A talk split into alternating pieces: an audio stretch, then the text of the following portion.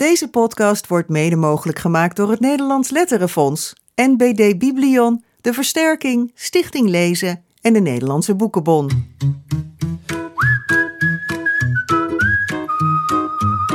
Dit is de grote vriendelijke podcast met Jaap Frieso en Bas Maliepaard. Het is nog maar één keer eerder voorgekomen dat ik uh, zonder Jaap een aflevering moest beginnen. En dat was uh, toevallig ook bij een lezing, namelijk de Astrid Lindgren Memorial Award lezing van Bart Moejaert die we hebben opgenomen. En nu zitten we hier in een lege zaal, nog lege zaal, uh, in het Kinderboekenmuseum in Den Haag. Uh, te wachten op weer een lezing. Want uh, sinds 2000 wordt hier elk jaar, op geloof twee coronajaren na, de Annie M. G. Schmid lezing gegeven. En die uh, lezing is een samenwerking tussen het Kinderboekenmuseum en IBI Nederland. En wordt mede mogelijk gemaakt door Stichting Lezen en Nederlands Letterenfonds. Elk jaar wordt een Nederlandse of Vlaamse auteur gevraagd om zijn of haar persoonlijke visie op de jeugdliteratuur te geven. En dit jaar is dat uh, een Vlaming, Jean-Claude van Rijkegem. Hij is bekend van uh, de prachtige historische jeugdromans die hij schreef met Pat van Berg samen. Jonkvrouw en Galgenmeid. En daarna ging hij solo verder en schreef hij uh, IJzerkop en Onhelsdochter. En over dat laatste boek hebben wij vorig jaar nog een uh, hele fijne live show gehouden in, uh, in de kelder van, historische kelder van Boekhandel de Groene Waterman in Antwerpen. Weet je het nog, Jean-Claude van Rijkegem? Ik, uh, dag Bas, ik, ja, uh, hallo. hallo. ik, uh, ik weet het nog heel goed. Het was een hele fijne middag. Een hele, ja, jullie stelden allemaal verrassende vragen. Ja. Vond het, ja, ik kan me daar ook niet zoveel van herinneren, omdat het allemaal zo snel voorbij ging. Maar ik vond het heel leuk toen. Ja. ja. Nou, jij bent dus even mijn surrogaat, Jaap, begrijpen nu de luisteraars. bij de vorige lezingen hebben we niet voorgesproken met degene die de lezing zou gaan houden. Maar in dit geval, omdat Jaap er niet bij was, dachten we het is toch wel leuk om Jean-Claude dan even aan de microfoon te vragen. Uh, vind je het spannend? Ik vind het wel heel spannend, ja. ja ik vind wel heel, uh, ben wel onder de indruk van hier te zijn in het uh, Literatuurmuseum, Kinderboekenmuseum in Den Haag. Dus ja, ik voel mij toch een beetje klein hier. Dus ik vind het wel heel, heel apart. Ik ben heel blij om gevraagd te worden gewoon. Dus ja. ik voel mij heel vereerd om hier te zijn. Maar het is ver van huis en een museum ja. vol met grote namen, zullen we maar zeggen. Hè? Absoluut, absoluut, ja. Maar goed, jouw naam hier niet. Er staat hier ook een prachtige tafeltje uh, op het podium met uh, ja, een soort kleine schildersezeltjes met jouw boeken ja. erop. Hè? Dus uh, voel jezelf maar niet te klein, zou ik maar willen zeggen. Uh, toen jij werd gevraagd voor die lezing, hè, dan krijg je dus de vraag: ja, wil je je persoonlijke visie geven op de jeugdliteratuur? Had je toen meteen een idee van: oh ja, nee, dat weet ik wel wat ik ga vertellen? Nee, ik wist het absoluut niet eigenlijk. Oh, dus ja. ik, ze zeiden ook: ja, je mag het ook persoonlijk maken. Dus dat betekent dat ik eigenlijk iets, iets heb gedaan wat ik zelden doe. Ik heb teruggekeken, zeg maar. Ik heb me afgevraagd hoe ik uh, ben beginnen lezen, hoe ik ben beginnen schrijven. En uh, er waren een heleboel dingen die ik zelf vergeten was. Ik ben ook naar klasgenoten gestapt en gevraagd, ja, wat deden wij toen, wat lazen wij toen, hoe ging dat weer? En dus daar heb ik eigenlijk een, dus een beetje een verhaal rondgemaakt, dat ga ik vertellen vanavond zo. Wat leuk. Wat hoop je dat, dat de luisteraars hier in de zaal, of de luisteraars van deze podcast, eraan overhouden of waar ze mee naar huis gaan. Zonder al te veel over de inhoud van de lezing nog verder te verklappen, maar misschien een gevoel of een, of een opdracht. Of... Ja, goh, um, ik, wil, um, ja, ik vind het belangrijk dat uh, boeken voor jongvolwassenen zijn wel belangrijk. En er zijn er misschien niet genoeg in de Nederlandse taal. En uh, jongeren zijn ook op zoek naar boeken waar ze zichzelf kunnen terugvinden. Mm -hmm. En daar gaat mijn podcast ook, mijn lezing ook nou, voor een stukje en, over. En je podcast, ja. want het wordt ook nu een podcast. Ja, ja nou, heel erg leuk om zo alvast even te horen. Ik word er nog nieuwsgieriger van. Um, wij gaan het hier nu bij houden, voordat we die hele lezing niet eens meer hoeven te luisteren. Dan heb je alles al verteld. Uh, ik ga nog wel zeggen dat jouw lezing heet Tijdreizen en bouillonblokjes. Ook al een hele intrigerende titel. Uh, ga jij je klaarmaken? Uh, de, zaal, de deuren van de zaal gaan zo meteen open. Dan stroomt het hier vol. En dan kunnen we gaan luisteren. En dat gaan wij nu in deze podcast ook doen. Naar Tijdreizen en bouillonblokjes. De lezing, de Annie M. G. Schmid lezing van Jean-Claude van Rijkegem. Ja, goedenavond allemaal. Ik ben uh, heel vereerd om hier vanavond te zijn en de Annie Schmid-lezing te mogen geven. Ik uh, dank het uh, Literatuurmuseum IBI Nederland, Stichting Lezen Nederland en het Nederlands Fonds voor de Letteren. Uh, Dus ik ben blij om hier te zijn en ik kom eigenlijk gewoon graag naar Nederlands. Ehm, u moet weten, uh, ja, ik heb vanavond een beetje last van het bedriegerssyndroom. Niet zozeer omdat ik met een been in, in de boeken sta, met een been in de film en ook nog met een been in de stripverhalen. Elke schrijver moet wel met één of meerdere benen uh, in andere dingen staan. Maar ik voel mij een beetje bezwaard omdat ik als tiener helemaal niet zo van boeken hield. Op het Sint-Gregorius, mijn katholieke jongensschool, werd het Nederlands weliswaar met, met veel liefde onderwezen. Maar het leerprogramma verriet toch een zekere ongeduldigheid. Wij jonge snaken konden immers niet snel genoeg kennis maken met de echte literatuur. Wij, veertienjarigen, werden naar het werk van Stijn Streuvels geport om de geuren van het Vlaamse platteland op te snuiven en naar Willem Elschot, waar we de fijne ironie van tussen de zinnen moesten peuteren. We kregen het leesboek, het leerboek De Dubbelfluit toegeschoven. Een bloemlezing van de letterkunde van de middeleeuwen tot nu, samengesteld door de priesterdichter Anton van Wilderode. Het boek met honderden pagina's aan verantwoorde literatuur voor het katholiek onderwijs was heel dik en heel vol, met veel te kleine letters. En op mijn veertiende besefte ik één ding: literatuur was zware kost. De Nederlandse letteren waren niet om mee te lachen. Het lezen van romans was een ernstige bezigheid. Je moest er slim voor zijn. Kortom, het was niks voor mij. Maar ik neem u even terug mee in de tijd. 1971, u weet dat nog. De tijd van de brede broekspijpen, hè? van de puntige kragen die zo lang zijn dat je je, je oren ermee kan schoonmaken. En ik ben acht en ik sta in de Priba 2000, een supermarkt aan de rand van Gent. Priba, lage prijs. En elke vrijdagavond gaan mijn ouders daarheen voor de grote boodschappen. Het is mijn favoriete moment van de week. Terwijl mijn ouders de wijde lanen van de uitgestrekte supermarkt verkennen, blijven mijn zus en ik achter bij de strips. In 1971 is de afdeling strips in de Priba 2000 alleen maar monumentaal te noemen. Het is een metersbreed rek dat uitpuilt van de stripboeken. Kuifje, Nero, Robbedoes, de Smurfen, Lucky Luke, de Rode Ridder, de Witte Ridder, de Koene Ridder. De Belgisch-Franse strip staat op zijn hoogtepunt. Mijn zus en ik, we bladeren, we lezen. Hoe langer onze ouders door de supermarkt dwalen, hoe liever. Het leukste aan de Belgisch-Franse strips zijn de anti-helden. Jullie hebben in Nederland bijvoorbeeld kapitein Rob en zijn zeilschip De Vrijheid. In België hebben wij kapitein Haddock. Een balorige zuipschuit die zijn tekstballonnen gebruikt voor eindeloze scheldtirades. Kapitein Haddock is het mens geworden syndroom van Tourette. En de, en de voornaamste reden waarom Kuifje een grappige strip is. Kapitein Haddock is kortom een antiheld. Ook zo Asterix. Hij is geen vechtersbaas zoals de andere kerels van het dorp. Hij is een opdondertje met een grote snor en met een helm met vleugels eraan die met zijn gemoedstoestand meebewegen. Recht overeind als hij verbaasd of enthousiast is en plat omlaag als hij een dipje heeft.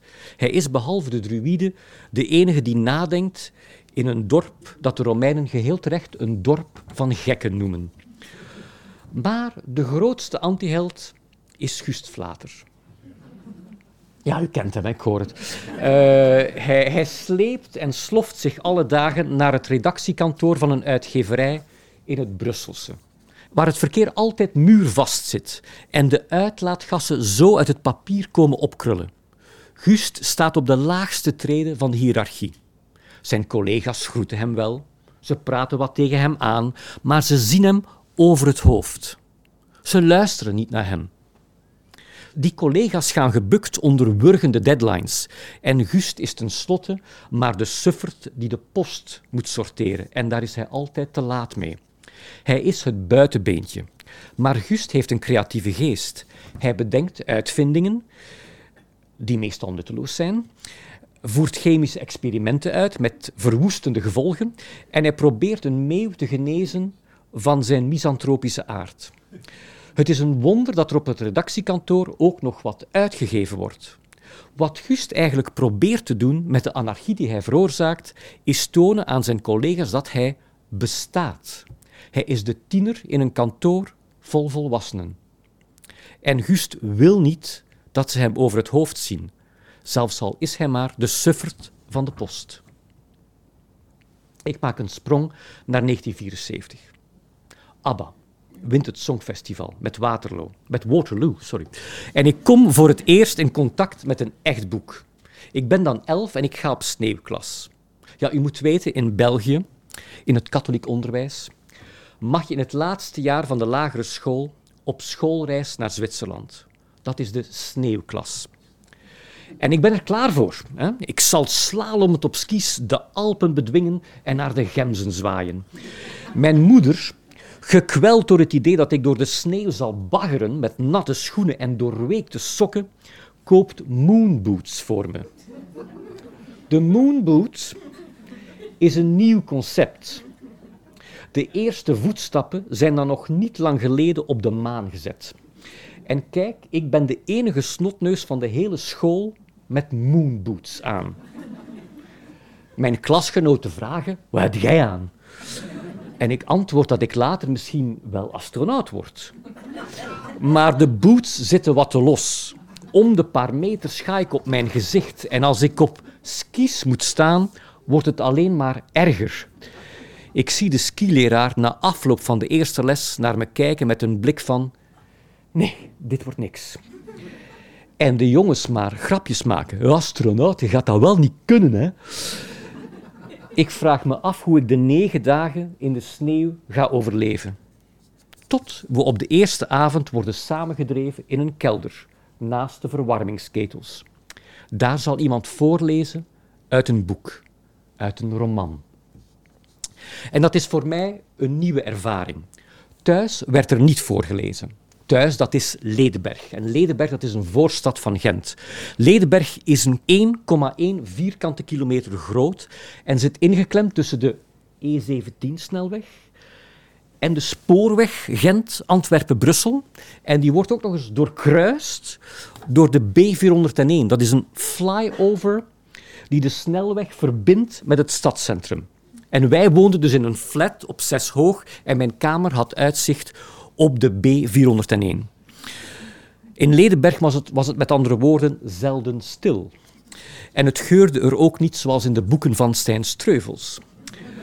Mijn moeder las Livre de Poche, Franse pockets, want ze was in het Frans opgevoed.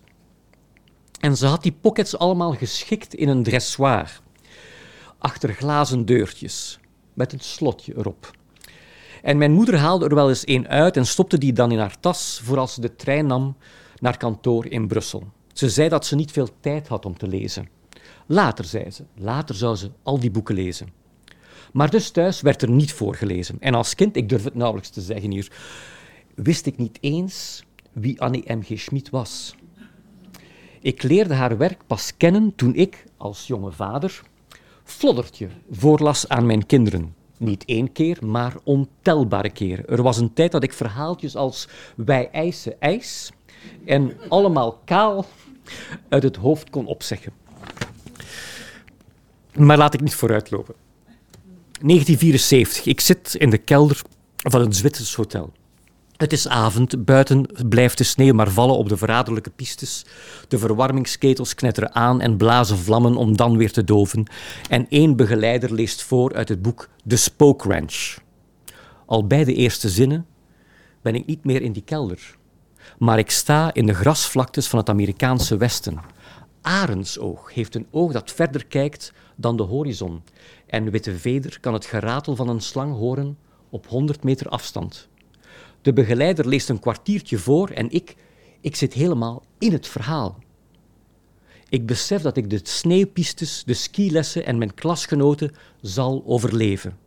De volgende dagen, neersmakkend in de sneeuw, duw ik me rechtop, trap ik mijn skis weer aan, want er komt, zoals elke avond, een hoofdstuk van de Spoke Ranch. Tot de dag van vertrek. Er blijken meer hoofdstukken in het boek te zijn dan dagen van sneeuwklassen. Ik kan niet begrijpen dat mijn leerkrachten, die toch hun kennis met ons delen, die toch overlopen van wijsheid, daar niet aan hebben gedacht.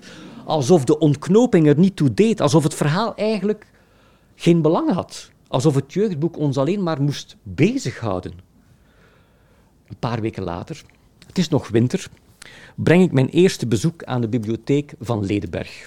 Dat is een modern gebouw dat wat pretentieus uitkijkt op een rij arbeidershuisjes. Ik loop naar de balie en ik zie meester W. Overdag is meester W leerkracht op Sint Gregorius. Een beer van een vent. Altijd gekleed in een grijze stofjas en met die ijskoude, priemende ogen die je ongetwijfeld moest hebben om aangenomen te worden als leerkracht op mijn lagere school. Maar nu de avond is gevallen, zo stel ik vast, is meneer W. veranderd in een bibliothecaris. Met overhemd, daspeld en haar dat glimt. En ik kan niet geloven wat ik zie. Hij glimlacht naar de bezoekers. Maar als ik bij de balie kom, verdwijnt zijn glimlach. Wat kom jij hier doen? In het Nederlands is dat wat mot je. ik zeg, uh, ja, ik zoek uh, de spookranch meester. Zijn ogen vullen zich met achterdocht. Met de katholieke jongens van Sint Gregorius neemt hij geen enkel risico. Even denk ik dat hij me zal fouilleren om er zeker van te zijn dat ik geen met water gevulde ballon bij heb die ik op zijn stoel zal achterlaten. Maar nee, meneer meester W. gaat aan zijn vingers slikken en friemelt dan door een bakje met groene steekkaarten waarvan de bovenrand al wat slapjes hangt, wellicht door al dat meesterwees-speeksel dat er avond na avond tegenaan is gevreven. Hij zegt dan, nee, geen spookranch. Met ongeloof gaap ik naar het bakje met de steekkaarten. Maar we hebben wat beters, zegt W. En hij lokt me mee door een labyrint van hoge rekken. Kijk, hier, Karl May. Toen ik even oud was als gij, heb ik dat verslonden. Even ben ik verbijsterd door het idee, het onvoorstelbare idee, dat meester W. ooit even oud was als ik. Dan wringt hij een boek uit een rek en reikt het me aan. Maar ik, ja nee, ik zet een stapje achteruit en ik ga, ik ga zitten op een kruk. Ja, je kent dat wel, zo'n krukje dat gebruikt wordt hè, in, in bibliotheken om bij de hoogste rekken te kunnen. En, en ik kijk afwachtend naar meester W., want ik denk, wat heeft een bibliothecaris beter te doen dan een boek voor te lezen?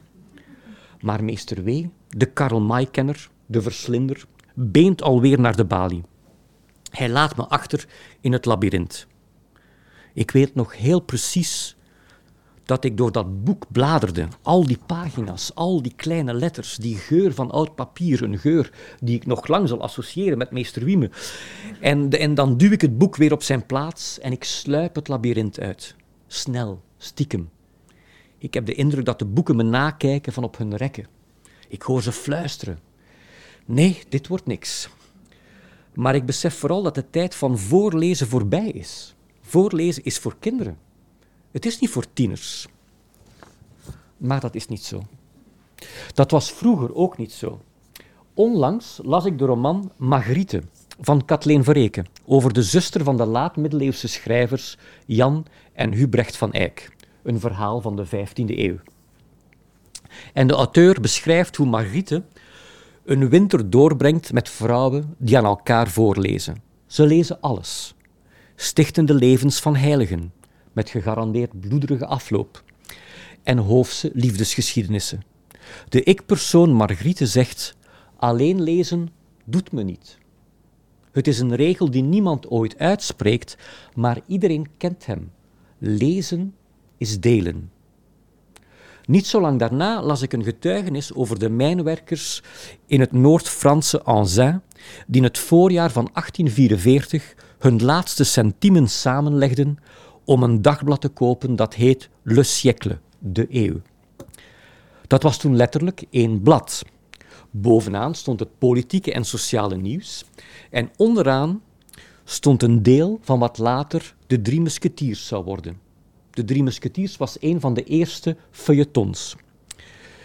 Een feuilleton is eigenlijk een Franse drukkersterm. Zo noemden de krantenmakers de onderkant van een vel papier, une feuille. En voor dat feuilleton, voor die onderkant van de krant, legden de mijnwerkers van Anzin hun centiemen bij elkaar. Een van hen, hij die het langst naar school was geweest, of wiens ogen nog niet versleten waren van al dat werk in het donker, of hij die de meest dramatische stem had, ging het verhaal van de onderkant voorlezen aan zijn maten daar in de kroeg, terwijl het kolenstof nog onder hun nagels zat. Eén voor allen, allen voor één. Want lezen is delen. Tussen haakjes. Ik hou van Alexandre Dumas. Hij nam de naam Dumas over van zijn grootmoeder. Een tot slaaf gemaakte Afrikaanse vrouw op de suikerplantages van Haiti. Dumas, behorende tot ma boerderij. Haar zoon, de vader van Alexandre Dumas, was een berucht zwaardvechter en werd de eerste zwarte generaal van Frankrijk. Zowel D'Artagnan in de Drie Musketeers als Edmond Dantes, de graaf van Monte Cristo, zijn gebaseerd op generaal Dumas, de vader van de schrijver. Zelfs nu hou ik er nog steeds van om voorgelezen te worden. Ik luister naar audioboeken als ik wandel en als ik het avondeten kook hoewel ik dat laatste niet meteen zou aanbevelen. Ik lees graag met mijn oren. Ik geniet van de verteller of vertelster die me het verhaal toefluistert en de personages een eigen stem geeft. Er is in, ik denk, geen betere manier om jongeren van boeken te doen houden dan door boeken met ze te delen. Door van het lezen van een boek een gezamenlijke ervaring te maken. Sommigen zullen al houden van boeken lezen nog voor ze kunnen zwemmen. Anderen zullen hun hele leven denken dat het tijdverlies is. Maar velen hebben, zoals ik destijds, even tijd nodig. Ze moeten nog verliefd worden op een boek. Ze moeten nog het boek vinden dat hen bij hun startpositie brengt. Ik ga even terug naar 1975. De buttons met kernenergie nee bedankt verschijnen en ik ga naar de middelbare school. Mijn leraar Nederlands deelt met ons zijn liefde voor Godfried Bomans. Dag, meneer de Webs. Wesp, sprak de wesp. Webs, zei Erik blozend. Ik heb een Jan Terlouwjaar en vervolgens ook een Dries Nieuwlandjaar, want Dries Nieuwland is het pseudoniem van mijn leraar Engels die science fiction schrijft. Maar ik ben nog steeds geen echte lezer. Dan word ik veertien en de tijd van jeugdboeken is voorbij. Er is alleen nog de literatuur, het echte werk, de boeken voor volwassenen. En die boeken zijn als kleren, wij moeten er nog wat ingroeien. Verder zijn er geen boeken voor 14 tot 18-jarigen, of dat lijkt toch zo. We moeten het doen met Elschot, Couperus en Paul Le Beau. Het is allemaal bloedserieus en ik, nee, nee, ik heb er niet veel mee met die romans. Ik ga in het Engels lezen. Ik lees verhalen van Ray Bradbury. Fahrenheit 451 over een maatschappij waar lezen verboden is. En de schrijver Bradbury opgegroeid in armoede, kon niet naar de universiteit en leerde zichzelf schrijven door tien jaar lang drie avonden per week in een bibliotheek te zitten. Hij omschrijft zijn levens- en schrijversfilosofie als volgt: Spring van een rots af en maak je vleugels terwijl je valt. Hij bedoelt: heb een beetje vertrouwen in jezelf. In die jaren zonder boeken ben ik in de ban van films. De Zomer van de Witte Haai, Contact type 3, ja, filmtitels werden toen nog vertaald. Het is 1980, ik ben 17 en ik weet wat ik wil. Ik ga films maken in België. En mijn moeder kijkt me aan. Ze zegt zelden ja of nee. Wat ze daarover denkt, moet ik lezen in haar ogen. U moet weten, moet weten, mijn moeder werkt voor de verzekeringen. Ze weet alles van diefstallen, ongevallen en natuurrampen. Ze ziet in mij een ramp in wording. Ze denkt aan mijn oudoom. De kunstenaar die met zijn schilderijen en zwerfkatten in een halve ruïne woont en wekelijks bij ons komt eten. Ze ziet, ze ziet het al voor zich. Haar zoon in een ruïne tussen zwerfkatten. Ze vindt dat ik iets concreets moet gaan studeren. En liefst in een richting waar ik op school, op de wetenschappelijke B, niet voor gezakt was. De keuze was heel beperkt. Ik hoor het een leerkracht nog zeggen op het oudercontact. U weet wel, zo'n vreselijk gênante avond waarop ouders en leerkrachten elkaar de hand schudden en jij dan ook voor het eerst een hand krijgt van een leraar. En hij zucht, ja mevrouw Van Rijkgem, uw zoon, hij is altijd met zijn gedachten ergens anders. En uiteindelijk ga ik Frans en Engels studeren op de Gentse Hogeschool voor Vertalers en Tolken. En ik heb een studentenjob. Ik schrijf filmrecensies voor het programmablad van de plaatselijke bioscoop en in ruil krijg ik filmtickets. Mijn moeder vindt dat ik eigenlijk betaald moet worden, maar ik vind het een geweldige deal. Recensies tegen filmtickets. Ik blijf het doen. Bijna elke week zeven jaar lang. En na mijn studies ga ik voor de televisie werken en een regisseur vraagt me om een scenario te schrijven voor zijn eerste speelfilm. Ik zeg dat ik dat wel doe, al heb ik geen idee hoe dat moet. Ik weet dat er veel wit staat in een scenario en dat zoiets zelden langer is dan 90 pagina's. Want één pagina scenario is gelijk aan één minuut film, dat weet ik dan. Dus ik spring van de rots af en ik hoop dat ik scenario's zal leren schrijven terwijl ik val. En intussen val ik al 30 jaar. De Nederlandse scenariste Jolijn Laarman vertelde me dat een filmscenario is zoals een bouillonblokje. Alles is hyper geconcentreerd. Je hebt in die 90 tot 100 pagina's maar plek voor zo'n goede 40 scènes. 40 dramatische momenten die het verhaal vooruitstuwen. Je moet jezelf ook beperken. Hè? Niet te veel locaties, niet te veel personages. Je vermijdt ook rare metaforen. Bijvoorbeeld, de zon ging onder boven de jungle als een tijger die zijn oog sluit. Ja, je ziet de cameraman al wachten op een tijger. Avond na avond. Je schrijft ook beknopt. Vandaag beperk ik beschrijvende alinea's in een scenario tot vier lijnen. Ik vermijd details. Ik kan wel aangeven of iemand jong of oud, keurig of slonzig gekleed is, of juist heel modieus, maar ik zal alleen het detail vermelden dat echt nodig is. Want het is aan de kostuumontwerper om het personage aan te voelen en vanuit diens intuïtie de kleding te vinden die precies uitdrukt wie zo'n personage is, uit welk milieu hij of zij komt. Ik hou ook mijn mond over de cameravoering. Instructies als close-up of pan klinken heel technisch en zouden het leesplezier alleen maar bederven. Dus ik hoop uiteindelijk dat een afgewerkt scenario in al zijn gebaldheid leest als een boek en dat de lezer het laatste blad zal omdraaien en zeggen dat hij of zij alles al voor zich ziet. Dat de film eigenlijk al leeft in het papier. Maar als de lezer gewoon glimlacht, is dat ook goed. De auteur Pierre de Klerk, met wie ik twee televisiereeksen schreef, noteert in zijn debuutroman Santa Subito dat je als scenarist je personages uitleent aan de regisseur, de actrice of acteur. En je hoopt vurig dat ze na die interim ongeschonden terugkeren. Hij bedoelt dat elke scenarist een beetje bezitterig is. Een scenarist gaat van zijn personages houden, van de film die al in zijn hoofd speelt. Maar een scenarist weet dat zijn of haar werk vooral bedoeld is om te inspireren. Want de lezers van een scenario, dat zijn acteurs, dat is de regisseur, dat zijn de mensen van camera, decor, kleding, licht. Ze noteren hun naam op het voorblad van het scenario en schrijven het wit op de pagina's vol met hun notities. Als een film eindelijk wordt gemaakt, ben ik niet meer de enige verhalenverteller. Ook de decorontwerper vertelt het verhaal in de decors. De cameraman vertaalt het drama naar de beeldvoering. De kostuumontwerper laat de kledij evolueren met de gemoedsgesteldheid van de personages. De regisseur moet het verhaal nog veel beter kunnen uitleggen dan ikzelf. En de acteurs, in hun gevoeligheid en vaak in hun onbevreesdheid, brengen de personages tot leven en geven ze vaak een ziel.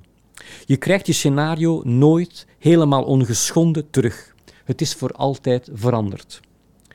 Maar in het beste geval zorgen al die mensen ervoor dat je verhaal beter en rijker wordt dan het eerst was.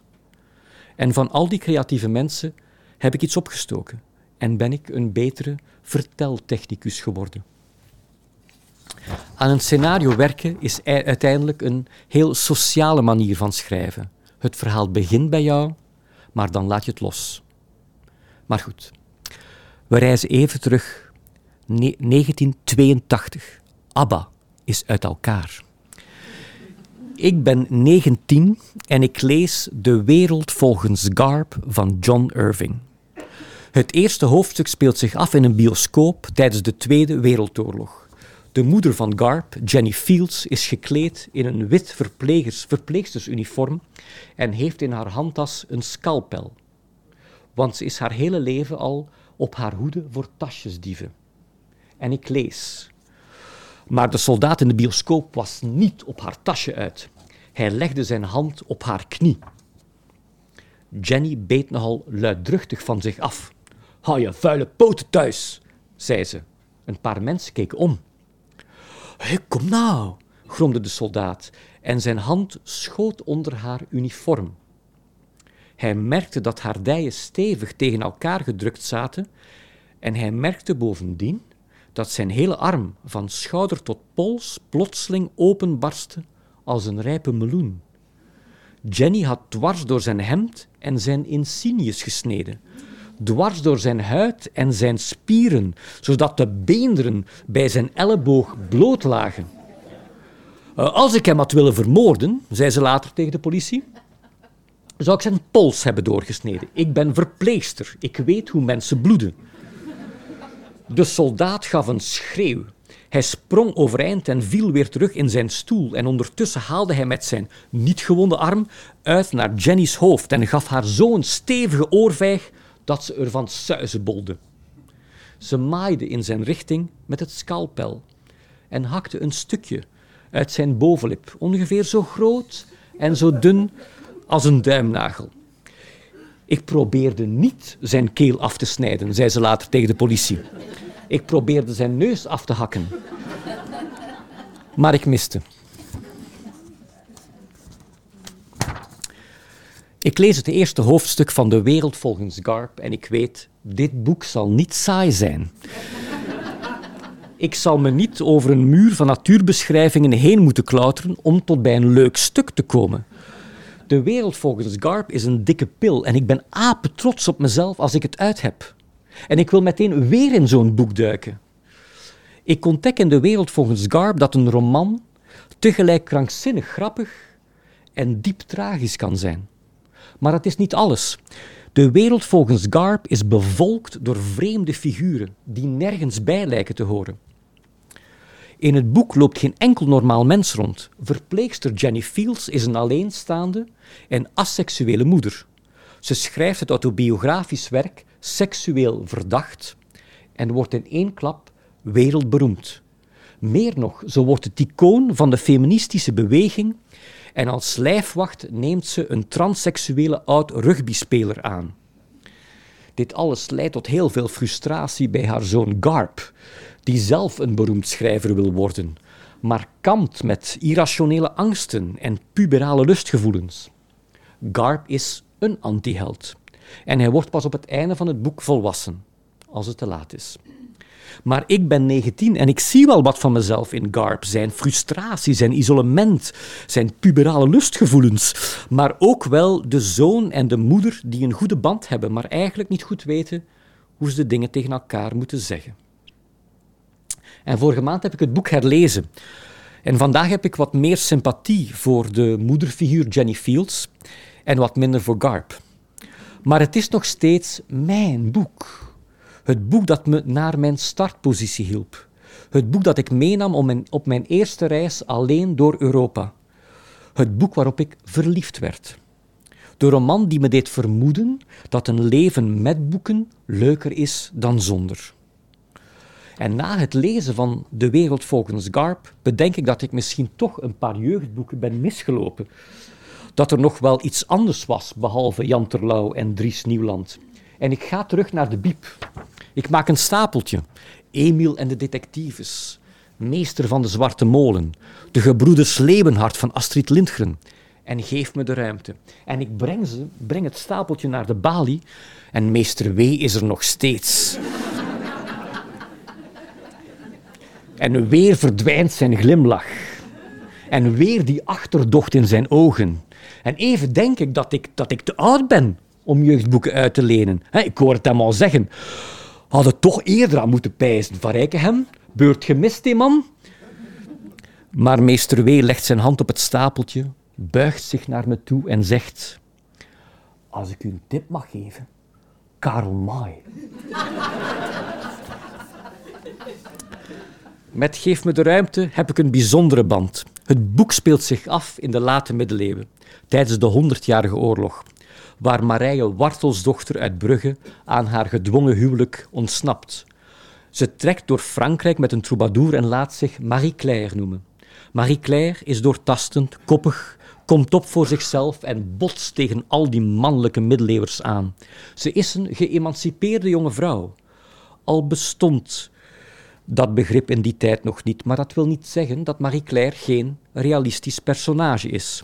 Ook toen worstelden, hoe kan het ook anders, jonge vrouwen en mannen met hun door de maatschappij opgelegde rol. Het is zo menselijk als wat. De romans van Thea Beckman gaan eigenlijk deels over Thea Beckman zelf, want de schrijfster, autodidact, hardnekkig, onvermoeibaar, was zelf de ultieme Beckman-meid. Geef me de ruimte. Het is de kreet van haar personages die een betekenis aan hun leven willen geven in een tijd en een wereld die wordt platgewalst door oorlog, pest en honger. En Marie-Claire is een gewoon meisje van 16 dat haar weg zoekt. Niemand hoort haar.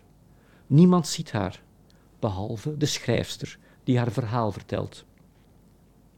En de Amerikaanse auteur Jason Reynolds schrijft: Ik ben geen leraar en geen ouder, maar mijn boeken zitten vol liefde voor jongvolwassenen. Ik vertel hun dat ze bestaan door over hen te schrijven. Want als zij geen boeken lezen over tieners die net zo raar en apart zijn als zij, dan krijgen ze het gevoel dat ze niet bestaan. En misschien hield ik dan als tiener niet zo van boeken, omdat men van mij verwachtte dat ik geïnteresseerd moest zijn in het werk van dode schrijvers die niet de minste belangstelling hadden voor mij. Waarom zouden ze ook? Maar waarom moest ik dan als rare, introverte jongvolwassenen, dwalend door mijn eigen wereldje daar in Ledenberg met uitzicht op die B401, waarom moest ik dan geïnteresseerd zijn in hen? Ik wist niet wat ik moest aanvangen met al die literatuur, met dat moeras van Vlaamse letteren in mijn dikke leerboek. Want jongeren hebben boeken nodig die geïnteresseerd zijn in hen. Wie heeft onze belangstelling eigenlijk eh, meer nodig dan adolescenten die worstelen met wie ze zijn en met wat ze van hun leven moeten maken? Vandaag, in een wereld die steeds harder, onvoorspelbaarder en onoverzichtelijker wordt. Je wil ze op zijn minst een boek geven waarin ze personages van hun eigen leeftijd ontmoeten. Personages die net als zij kampen met identiteit, met angsten, met onzekerheden. Een boek waarin ze de personages beter leren kennen dan ze zichzelf kennen. Een boek waar ze in kunnen stappen en de personages volgen alsof ze samen in een film lopen. Een boek dat hen doet, doet lachen en huilen. En als ik zeg huilen, is dat niet omdat ze jong en gevoelig zijn, maar precies omdat ze juist meer empathie hebben dan wij, volwassenen. Jongvolwassenen zijn gedroomde lezers. Als ze van een boek houden, gaan ze zowat in wonen. Een jongvolwassene moet zijn of haar start gewoon vinden. Als iemand geen jeugdboeken leest, zal hij als volwassene zeker geen boeken lezen. Als jongeren van jeugdboeken gaan houden en hedendaagse jeugdschrijvers volgen, dan ontdekken ze vroeg of laat vanzelf wel hoe mooi Streuvels, Elschot en Le Beau konden schrijven. Het kan niet anders dat het, dan dat het de lezers van jeugdboeken zijn die later de klassiekers in leven zullen houden. We hoeven de letteren echt niet aan hen op te dringen. En als die jongeren zich toch niet aan de klassiekers wagen, dan is het zo. Als ze maar lezen, als ze maar via boeken nieuwe inzichten krijgen, als ze maar troost vinden. Als het hen maar helpt in de keuzes die ze moeten maken en in de nieuwe ervaringen die ze opdoen. Want als tiener doe je elke dag wel een nieuwe ervaring op. De uitdaging is niet, denk ik, om jongeren te leren wat literatuur is en wie onze grote schrijvers waren, maar om hen te helpen hun startpositie te vinden, zodat ze gaan houden van boeken, zodat ze in boeken gaan wonen. We gaan even terug naar 1998. ABBA is nog steeds niet terug bij elkaar. Mijn eerste kind, een dochter, wordt geboren en ik schrijf mijn eerste novelle, Tante Ding Dong. Die verschijnt in de reeks Vlaamse filmpjes. Het gaat over een jongen en zijn nichtje die het verborgen verleden van een overleden tante willen ontdekken. En ik schrijf vanuit het standpunt van de jongen, maar zonder te beseffen wordt het meisje de motor van het verhaal. Het is sterker dan mezelf, zo'n vrouwelijk hoofdpersonage. Drie jaar later schrijf ik met journalist Chris Kraps een scenario over een jongen die vermoedt dat zijn ouders aliens zijn. De film heet Science Fiction. Een uitgever leest het scenario en wil een romanversie publiceren, maar die durf ik niet te schrijven. Het boek verschijnt, de film komt uit en de uitgever zegt dat ik maar eens, maar eens iets voor hem moet gaan schrijven. Maar ik denk, een roman zeker. Al die bladzijden, al die woorden. Het idee dat alleen al dat ik de natuur zou moeten beschrijven, vervult mij, een stadskind, met faalangst. Ik vraag aan een vriend, Pat van Beers, of hij me wil helpen. We hebben elkaar leren kennen op de Hogeschool voor Vertalers en Tolken. En het Nederlandse schooltoneel heeft een band geschapen. Pat heeft bovendien een voorliefde voor geschiedenis. Bij onze eerste historische roman, Jonkvrouw, zitten we samen achter de computer. Bij onze tweede roman, Galgemeid, zit ik alleen achter het scherm met wat meer zelfvertrouwen en stuurt Pat me zijn research en suggesties door naarmate de hoofdstukken vorderen. Zonder hem was ik wellicht nooit begonnen aan romans. De Belgische schrijfster Leen Huet vertelt in haar mooie essaybundel Dansen met Clio, Clio is de muze van de geschiedenis, hoe ze kennis maakte met de nationale geschiedenis dankzij de tijdsband tegen de achterwand van de klas. Op die tijdsband stonden belangrijke gebeurtenissen op gepaste afstand van elkaar aangegeven. Onder en boven de tijdslijn hingen prenten. Je zag Julius Caesar en Ambiorix, het doopsel van Clovis, Karel de Grote, de Bourgondische hertogen en onze Karel V. En als kind leer ik graag over de geschiedenis. Ik ken zelfs uit het hoofd de namen van de Romeinse kampen rond het dorpje van Asterix. Aquarium, Petit Bonum, Laudanum, Babaorum. Later lees ik Asterix in het Frans en als ik een woord niet begrijp, vraag ik uitleg aan mijn moeder. Ze vraagt of ik eigenlijk wel weet wat Babaorum is. Ja, zeg ik. Dat is een Romeins kamp. Ze zegt niet ja of nee. Haar ogen lachen. Later, veel later, weet ik waarom. Ik zie de naam Babaorum terug. In Frankrijk. Op een menukaart. Het is een sponsgebak met heel veel rum. Babaorum. Tussen haakjes. Ik hou van René Goscinny, de scenarist van Asterix. Hij was de zoon van een Poolse chemicus die uitweek naar Frankrijk en dan naar Argentinië. Zijn ouders hadden Joodse roots en na de oorlog was een deel van zijn familie er niet meer. En ondanks dat trauma kenmerkt het werk van Goscinny zich door zijn milde, warme humor. Of het nu Asterix is of de kleine Nicolaas. Eigenlijk zijn er geen volwassenen in het werk van Goscinny, enkel kinderen die eruit zien als volwassenen. Ik ben geen historicus en het ontdekken van de geschiedenis, het reizen terug in de tijd, is een deel van mijn schrijfplezier. Waarom schrijven over iets dat je al kent? Hè? Het is boeiender en leerrijker om te schrijven over iets dat je helemaal niet kent. Ik word enthousiast over wat ik lees, over de geschiedenis. En ik ben nieuwsgierig naar die mensen van vroeger. Zo nieuwsgierig dat ik hun kleren aantrek, in een schoenen stap. En ik begin te stappen en te schrijven nog voordat ik mijn research heb gedaan. Later moet ik dan wel de helft herschrijven of verbeteren. Maar wat zo geweldig is aan een roman, is dat alles kan en dat je kan blijven vertellen. Ik hoef niets samen te persen tot 40 scènes, tot 90 pagina's of tot dat bouillonblokje. Er komt geen regisseur, producent of acteur bij die er zijn plasje over doet en mijn verhaal een beetje verandert. Dit verhaal is van mij. Een historisch jeugdboek is geen geschiedkundig werk. Ik hoef er geen voetnoten of literatuurlijst aan toe te voegen. Een historisch jeugdboek mag de geschiedenis romantiseren. En eigenlijk heb je voor romantiek niet meer nodig dan de geschiedenis. Achter elke oude gevel, in elke oude kerk, onder elke mossige ruïnetegel ligt een verhaal als een gedoofd vuur dat je weer tot leven kan blazen. En hoewel ik dat verleden accuraat probeer weer te geven, hoop ik vooral dat, verhaal, dat het verhaal ook vandaag relevant is. Ik weet niet of het me zou lukken om te vertellen over racisme, emancipatie en oorlog in een hedendaagse context.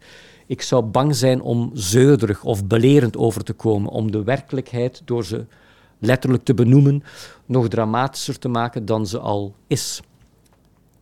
Maar in een historische roman kan je vrijuit praten over onderdrukking, over ongelijkheid, over gouden eeuwen en slavernij, over oorlogen en wat dat kapot maakt in een mens.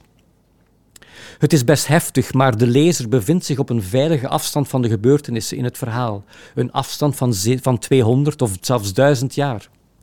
In een historische roman kan je, met andere woorden, thema's uitvergroten, nuanceren, scherper zetten. Je kan het heden helpen verklaren door het verleden te verkennen.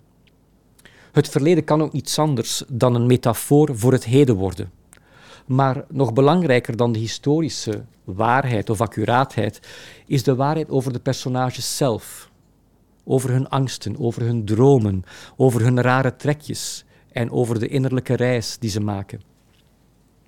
De scenarist van Asterix, René Goscinny, zei dat hij niet over de grote geschiedenis wilde vertellen, maar dat hij uit boeken precies die details plukte waar hij dan een komisch verhaal kon rondbreien. En ik las in het non-fictiewerk de, de waanzinnige 14e eeuw van de Amerikaanse historica Barbara Tuckman over Margaretha van Malen, de enige dochter van de graaf van Vlaanderen.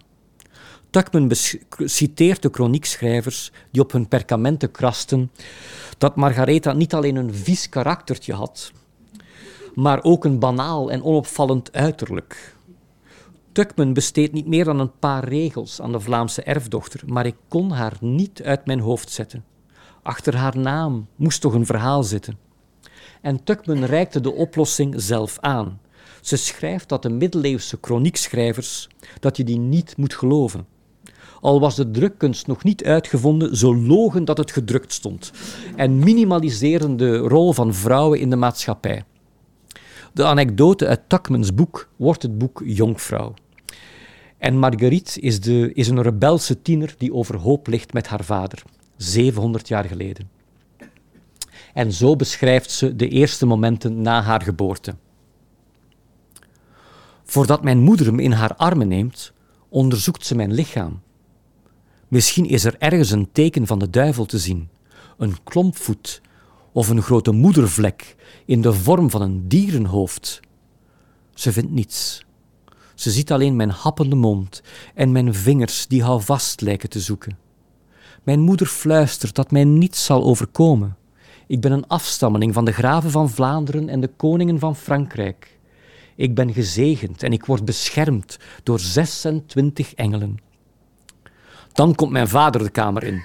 Hij kijkt naar mijn kleine gezichtje en naar mijn lichaampje dat de kraamvrouw Beatrice met rode doeken heeft toegedekt. Mijn moeder glimlacht. Mijn vader, de graaf, gloeit van geluk. Hij lijkt op mij, is het enige wat hij zegt. Dan verstart de glimlach van mijn moeder. Mijn vader heeft ongerust een tipje van de rode doek op. Zijn lippen beven als hij mijn onderlijfje ziet. Hij staart naar mijn moeder en zijn ogen spuwen duizend verwijten. Hij kan bijna niet spreken van ontgoocheling. Het, het is een meisje. Mijn volgende roman, Galgenmeid, vond zijn oorsprong in het Geuzenboek van Louis-Paul Boon. Het Geuzenboek is een prachtig geschreven, zij het wat patriotisch non-fictiewerk over de 80-jarige oorlog toen Antwerpen en Sevilla de metropolen van hun tijd waren en de lage landen in opstand kwamen tegen de koning van Spanje.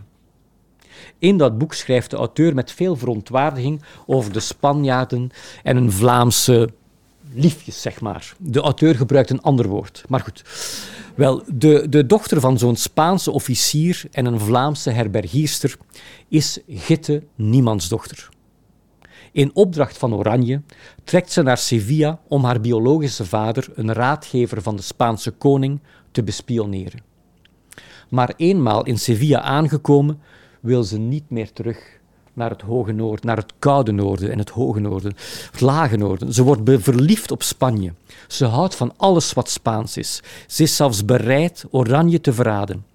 Aan het begin van het boek is Schitte veertien en arm als de raven. Ze staat op de markt van Antwerpen en ze steelt. Dit is Schitte. Het dametje met het martervel heeft donkere ogen en kleurloze lippen. Haar huid is wit als zure melk. Haar dikke rokken vormen een ballon onder dat grijs wollen kortjakje waarin dat magere lijfje van haar zit. De handelaars op de markt groeten haar, want ze is rijk als de koning van Spanje. Hier neemt een man zijn muts voor haar af. Daar maakt een vrouw een lichte buiging, maar ze krijgen er niets voor terug. Het dametje zweeft over de marktplaats, haar ogen koud als de winter om haar heen, haar adem een hooghartig wolkje. Wellicht is het dametje de dochter van een of andere koopman die haar mijn bloem noemt, en woont ze in een stenen huis met drie schoorstenen. Het dametje draagt het martervel met de edelstenen over haar mouw, zodat ze ermee kan pronken als een poldergans. Loop maar verder, dametje. Kijk maar rond. Mij zie je niet, mij hoor je niet, maar ik kan de touwtjes van een beurs doorsnijden in de tijd van een kuch. Ik kan de ring van een dikke priestervinger trekken, voordat God in de hemel er ook maar iets van merkt. Ik ben de wraak van de armen, en voor je het weet, dametje met het stenen huis en de drie schoorstenen, ben je dat stomme martervel van je kwijt.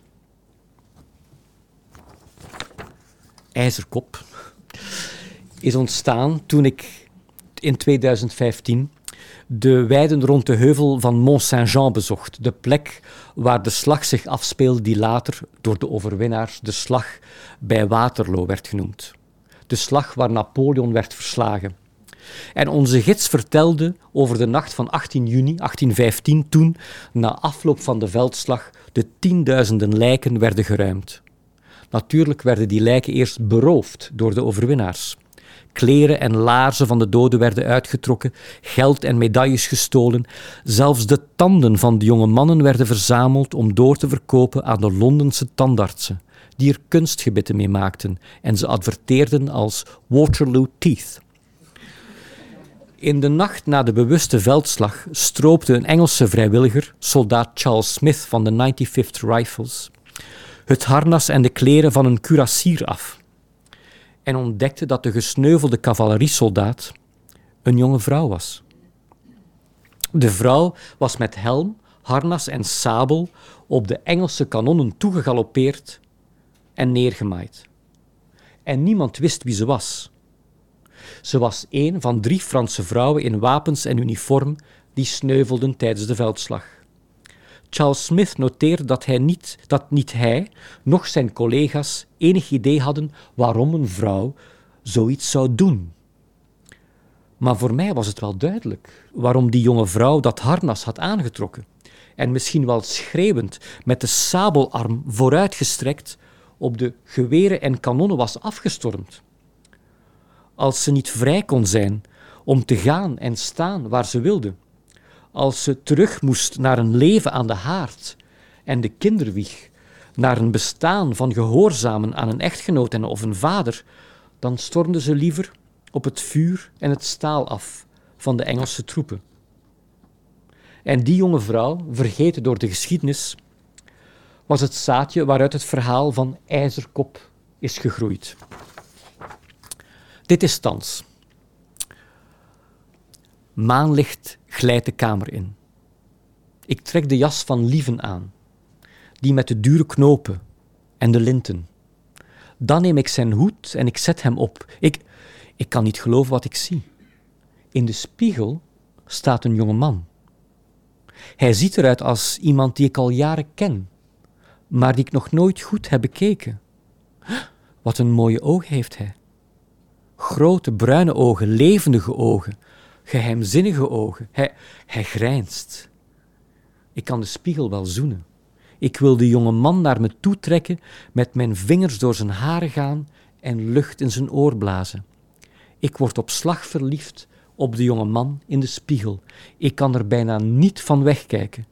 En als de wolken weer voor de maan drijven en de duisternis terugkeert, is alles anders. Ik kijk naar de omtrekken van mijn snurkende echtgenoot in bed en ik kan me niet voorstellen dat ik dat bed nog één keer met hem zal delen. Aan een hanger pronkt de lange blauwgrijze Romeinse jurk met het kanten kraagje. En ik kan me niet inbeelden dat ik die ooit nog aan zal trekken. Ik wil alleen de knul in de spiegel terugzien. Dat was IJzerkop. Mijn naam, Rijkegem, is afkomstig van een stukje land bij Tielt in West-Vlaanderen, waar een Deen zich in de 10e eeuw heeft gevestigd. Zijn naam is te vinden in de archieven van een Gentse abdij. Een Deen als voorouder. Dat deed mij zin krijgen om roman te schrijven over Vlaanderen in de nacht der tijden. Toen het gebied nog een moeras was, toen steden nog niet uitgevonden waren, toen Karel de Grote als een bezetene kloosters liet bouwen omdat hij zoveel heidenen over de kling had gejaagd en bezorgd was om het lot van zijn ziel in het hiernamaals. De grootste heidenen, de Denen, waren handelaars in wol, amber en slaven. Ze hielden vast aan hun, aan hun heidense geloof in een Europa dat steeds christelijker werd en dat haar heidense gewoontes wilde vergeten. De Denen geloofden dat ze een binnenste hadden, een huger, maar dat hun uiterlijk, hun bolster, hun hammer, niet definitief was. Een mens kon dus veranderen, transformeren, niet alleen in een wolf of een zeehond, maar een man kon een vrouw worden en omgekeerd. Dat besliste een mens niet zelf.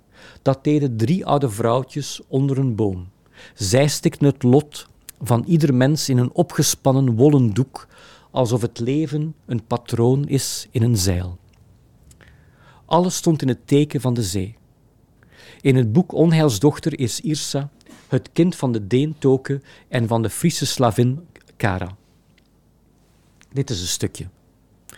Toke en Irsa lopen het dorp uit en gaan de Osseweg af, tot bij het dode schip aan de rand van het woud. Het is een bleek veld van graspollen dat met stenen is afgezet. De stenen vormen de omtrek van een lang schip. Daar is de as van Irsa's voorouders uitgestrooid. En die van Kara. Een mensenleven kan je perfect vergelijken met een schip. De geboorte is de boeg die als een mes uit het water oprijst. En het leven eindigt als de smalle achtersteven die weer in het water verdwijnt. Daartussen, op het brede dek waar de lading ligt en waar de roeiers aan het werk zijn, ligt het leven. Soms heb je de wind in het zeil, kan je de riemen intrekken en gaat alles vanzelf. Soms moet je roeien als een gek en vechten tegen stormen en stromingen. Een schip dat langs vaart is als een leven dat voorbij gaat. Nadien blijven er slechts golven en rimpels in het water over. En dan niets meer. Van Kara is ook niets meer over. Het is 2023. ABBA is weer bij elkaar. en Zweden heeft weer het Songfestival gewonnen. Ik weet tot vandaag niet hoe de Spoke Ranch afloopt.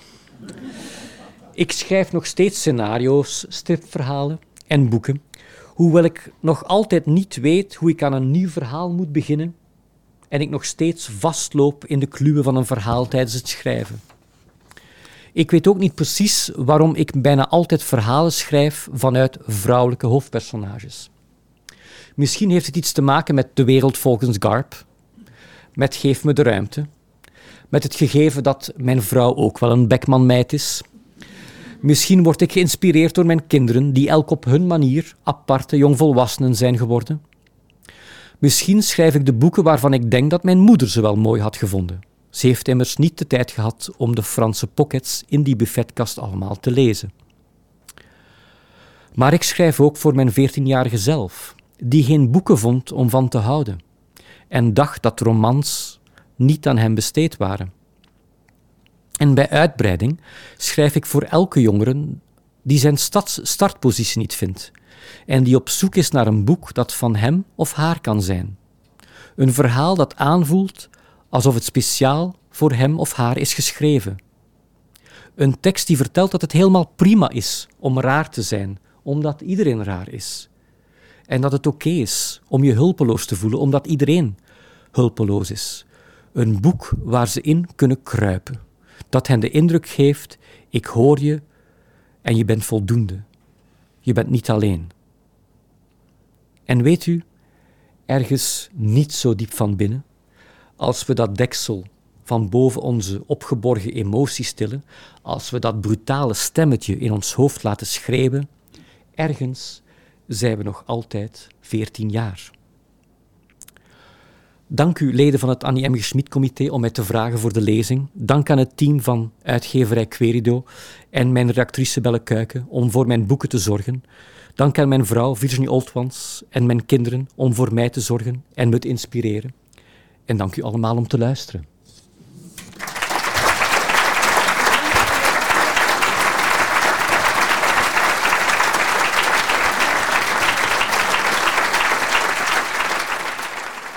Je luisterde naar Tijdreizen en Bouillonblokjes, de Annie M. G. Schmid-lezing van Jean-Claude van Rijkegem. Op 16 mei 2023 uitgesproken in het Kinderboekenmuseum in Den Haag en opgenomen door onze eigen Mark Brouwer. Heb je nou zin in meer lezingen? Dan kun je kijken op onze website en in je podcast-app, want daar vind je nog twee Annie-lezingen. Die van Marjolein Hof en Marit Turnquist. Je vindt er ook de Albert Verwij-lezing van Bibi Dumontac en de lezing die Bart Moejaert hield bij het winnen van de Astrid Lindgren Memorial Award live bij zo'n uh, kinderboekenbijeenkomst zijn is natuurlijk ook hartstikke leuk. Dat merkten we vanavond weer. En dat kan binnenkort weer, namelijk op 30 juni. Want dan nemen wij een live show op van de GVP met Simon van der Geest in Theater de Liefde in Haarlem. Daar zijn nog kaarten voor, die kun je krijgen via de grote vriendelijke podcast.nl. Fijn dat je hebt geluisterd. Jaap gaat dat vast uh, ook snel doen. We zijn te volgen op Facebook, Instagram en Twitter onder schuine streep de GV Podcast. En eind mei zijn we er weer met in elk geval een hele mooie, hopen we, aflevering met prentenboekenmakers Ingrid en Dieter Schubert. Tot dan.